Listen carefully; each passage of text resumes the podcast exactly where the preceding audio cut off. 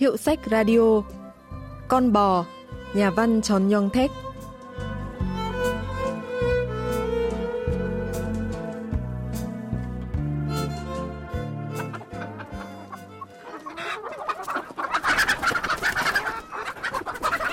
Ôi, trứng to quá, con gà của mẹ giỏi quá. Vợ đang dã cối xay lúa mạch trong căn bếp tối om thì chạy lại. Cô há hốc miệng ngắm nghía ổ trứng gà. Giờ chỉ cần đẻ thêm bốn đứa nữa là được bốn vị. Đem bán ở chợ phiên lần tới thì được bao nhiêu nhỉ? Lúc này, người chồng ghé qua bếp để tranh thủ cho bò ăn trước khi ra thị trấn mua hàng. Nhìn thấy vợ đang cười tủm tỉm thì hỏi Có chuyện gì mà mình lại cười một mình thế? Ta em thấy con gà nó giỏi thật đấy Ngày nào cũng đẻ trứng được Bán trứng này rồi mua một con gà mái khác Hai con cùng ấp trứng thì mỗi ngày sẽ đẻ được đầy 10 vỉ Rồi lại bán gà đi, Lại mua thêm được con lợn. Người chồng thừa biết kế hoạch của vợ. Thôi, mình đừng làm vậy. Để trứng mà luộc lên cho con ăn, Mình cũng ăn nữa. Gì cơ? Mâm cơm của anh còn không có nổi một bát canh mắm tôm. Lấy đâu ra mà vợ con ăn chứ? Vợ ngạc nhiên quá nên nói vậy. À mai là sinh nhật của mình đúng không? Tôi đi chợ rồi sẽ mua thêm cân thịt về. Ôi mình làm sao thế hả? Sinh nhật sinh nhẽo gì Thịt ở đâu ra? Để khi khác Khi khác nhé. Chuyện ngắn Con bò của nhà văn Tròn Yong Thek xuất bản năm 1950 kể về nhân vật chính tên Hong Chang Su sống ở thôn Oyo-ul, huyện Chuncheon, tỉnh Gangwon, khu vực biên giới giáp danh với Bắc Triều Tiên. Hong Chang Su từng du học ở Nhật Bản, anh cũng đi dạy, đồng thời làm ở văn phòng huyện ủy, lo việc soạn thảo văn bản cho người dân trong vùng, nên mọi người đều gọi anh là thầy hông. Từ khi đến Chun Chon, thầy hông đã tự nhủ với lòng mình ba điều. Thứ nhất là anh sẽ không bao giờ bỏ làng ra đi nữa. Thứ hai là anh sẽ chăm chỉ nuôi bò, lo việc đồng áng. Thứ ba là anh sẽ tăng gia sản xuất để tự cung tự cấp chứ không mua đồ bên ngoài. Vợ thầy Hồng cũng đồng ý nghe theo chồng từ lúc cậu con trai khi đó vừa được 2 tuổi cho đến khi cậu bé lên 10. Người vợ thích nuôi gà, thầy Hồng thích nuôi bò. Cả nhà chăm chỉ làm lụng nên khi con trai Dung Tóc lên 10 thì họ đã tậu được ruộng, xây được nhà, nuôi được cả bò và lợn. Đến một ngày nọ.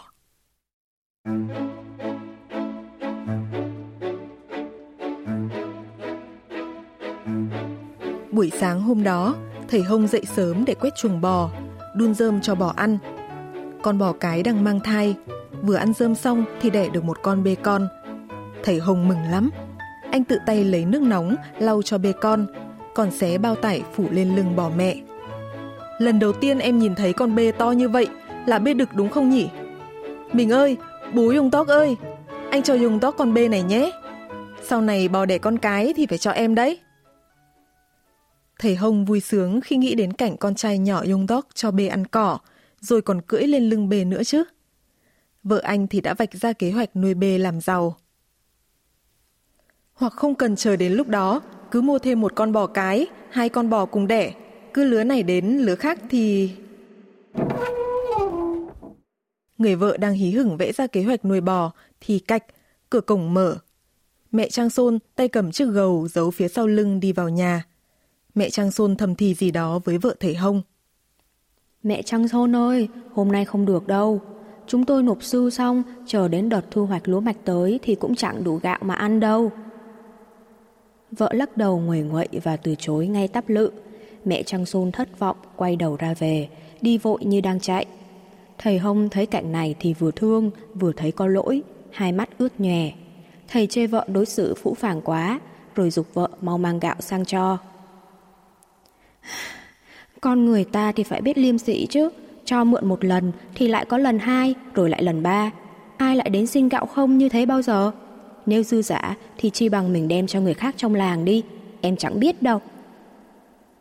Vợ thầy Hông từ đầu không phải là người như vậy, nhưng từ lúc biết tính toán làm giàu thì ngày càng trở nên nhỏ nhen hơn. Tối hôm đó, thầy Hông đang cho bò ăn ở đoạn suối phía trước làng thì gặp Trang Sôn. Thầy vẫn áy náy chuyện hồi sáng nên nhắn Trang Sôn mấy nữa qua nhà, thầy sẽ giấu vợ đem gạo cho. Nhưng Trang Sôn thẹn thùng kể chắc mẹ đi vay gạo do cả nhà đã nhịn đói mấy ngày. Nhưng giờ họ đã hái lúa mạch sống để nấu ăn tạm nên không sao. Trang Sôn nói thêm. Biết cái này xin thầy rất khó, nhưng nhà con cả mấy miệng ăn. Xin thầy mua cho một con bê. Có con bê thì nhà con sẽ làm nông chăm chỉ, sẽ không còn thiếu gạo nữa. Trang Sôn liếc nhìn con bò nhà thầy Hông và kính cẩn nói, như thể sắp quỳ sụp xuống đến nơi.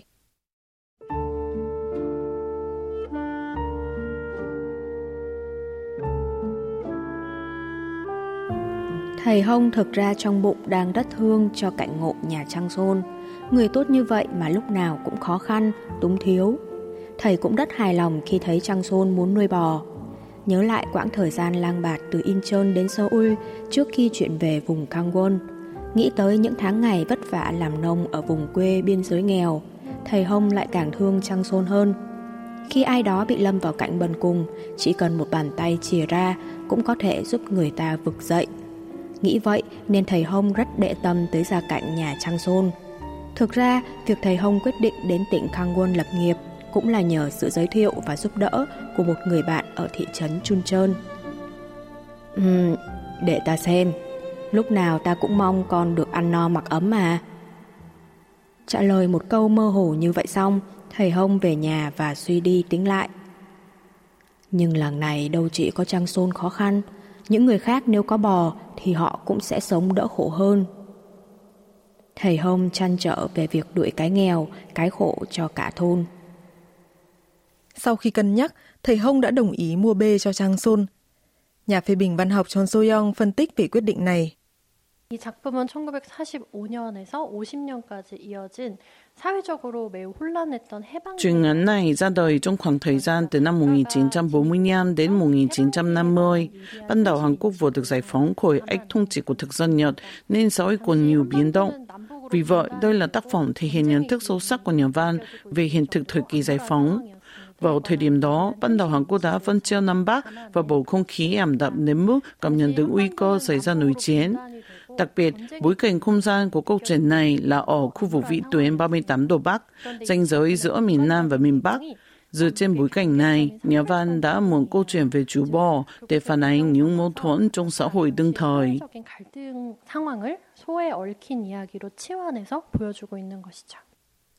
Vợ nổi giận khi biết thầy Hồng mua bê cho Trang Sôn. Tài sản này một mình mình làm ra ư? Tôi cũng phải thắt lưng buộc bụng, phải thức khuya dậy sớm mới rảnh rụm được đấy.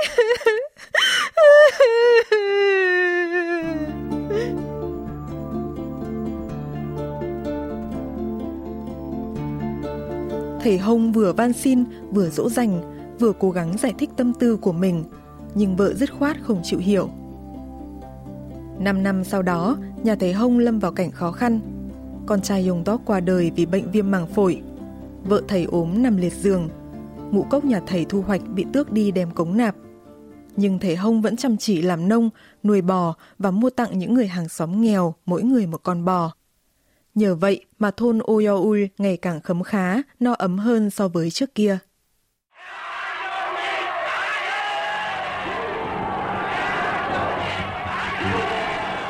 Đến ngày giải phóng, thầy Hông muốn ở lại tiếp tục làm nông, nhưng vợ thầy thì nghĩ khác. Các bạn mình đều đi chun tròn, đi Seoul rồi thăng tiến ầm ầm. Thời buổi này mà cứ du rú ở quê làm ruộng thì thử hỏi có phí không? Tính theo vị tuyến 38 độ Bắc, ngôi làng nơi thầy Hông ở được phân là địa phận của miền Nam. Nhưng thầy vẫn quyết tâm ở lại trông coi ruộng vườn. Tôi không thể tiếp tục sống ở đây thêm được nữa. Mình cứ ở đây đi. Còn tôi, tôi sẽ bán bò lên chun tròn hay Seoul ở. Dù là bò của mình thật, nhưng nó cần mẫn làm việc cho ta từ nhỏ đến lớn. Bao nhiêu tình nghĩa thế, làm sao mà nhẫn tâm bán đi được? Con bò thì làm gì mà có tình với chẳng nghĩa? Nó là loài vật chứ không phải người. Tôi không biết, tôi không thích sống ở đây nữa. Thầy Hồng và vợ vẫn chưa tìm được tiếng nói chung. Rồi một ngày nọ, Trang Sôn hớt hải tìm đến thầy Hồng.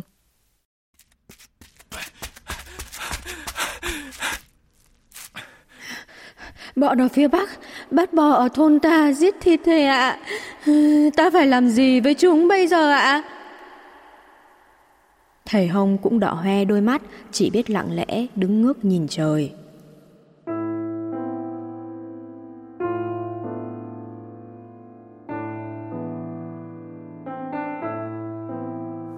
Tượng vớ bẫm mà hóa ra bắt phải gà nhà mình, những người đó có thanh thản khi ăn thịt bò của đồng bào mình không? Thầy Hông lậm bậm một mình như thế rồi lên núi. Thầy nghĩ về vợ, về những chuyện xảy ra trong 10 năm qua, về việc làng, việc nước. Thầy ngắm nhìn những thôn làng bị bao phủ trong làn sương trắng đục, không thể phân biệt đâu là miền Nam, đâu là miền Bắc. Thầy muốn đưa ra quyết định cho chặng đường sắp tới, nhưng càng nghĩ càng thấy mù mịt, nước mắt giàn ruộng.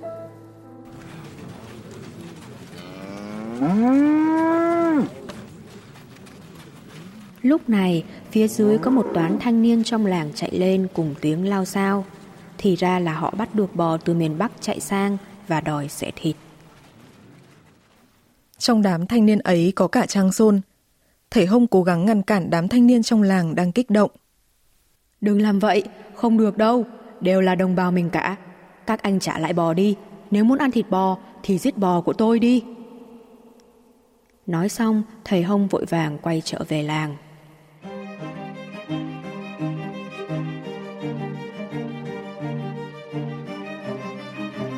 Thầy mở cổng, định kéo bò nhà mình đi, nhưng chuồng bò vắng tanh. Ở ngoài sân, quanh nhà cũng không thấy bò đâu. Vào lại trong nhà, thầy Hông thấy có một mẩu giấy viết nguệch ngoạc bị ném trong xó nhà. Tôi mang bò của tôi đi, đừng đợi tôi.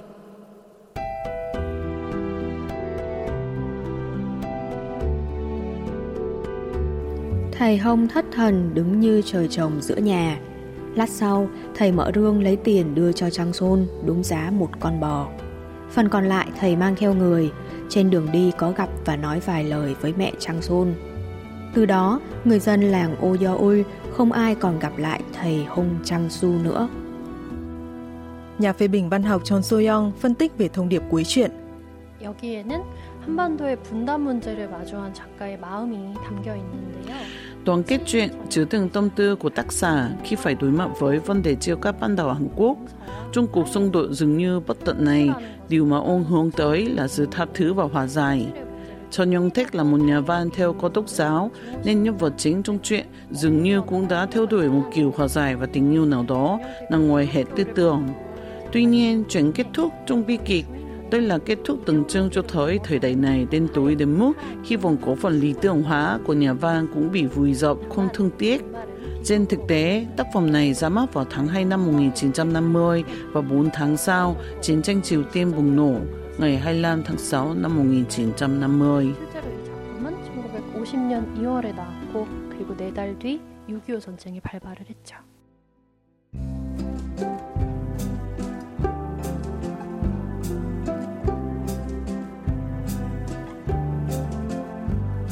Các bạn vừa tìm hiểu chuyện ngắn Con bò của nhà văn Chon Yong Thek.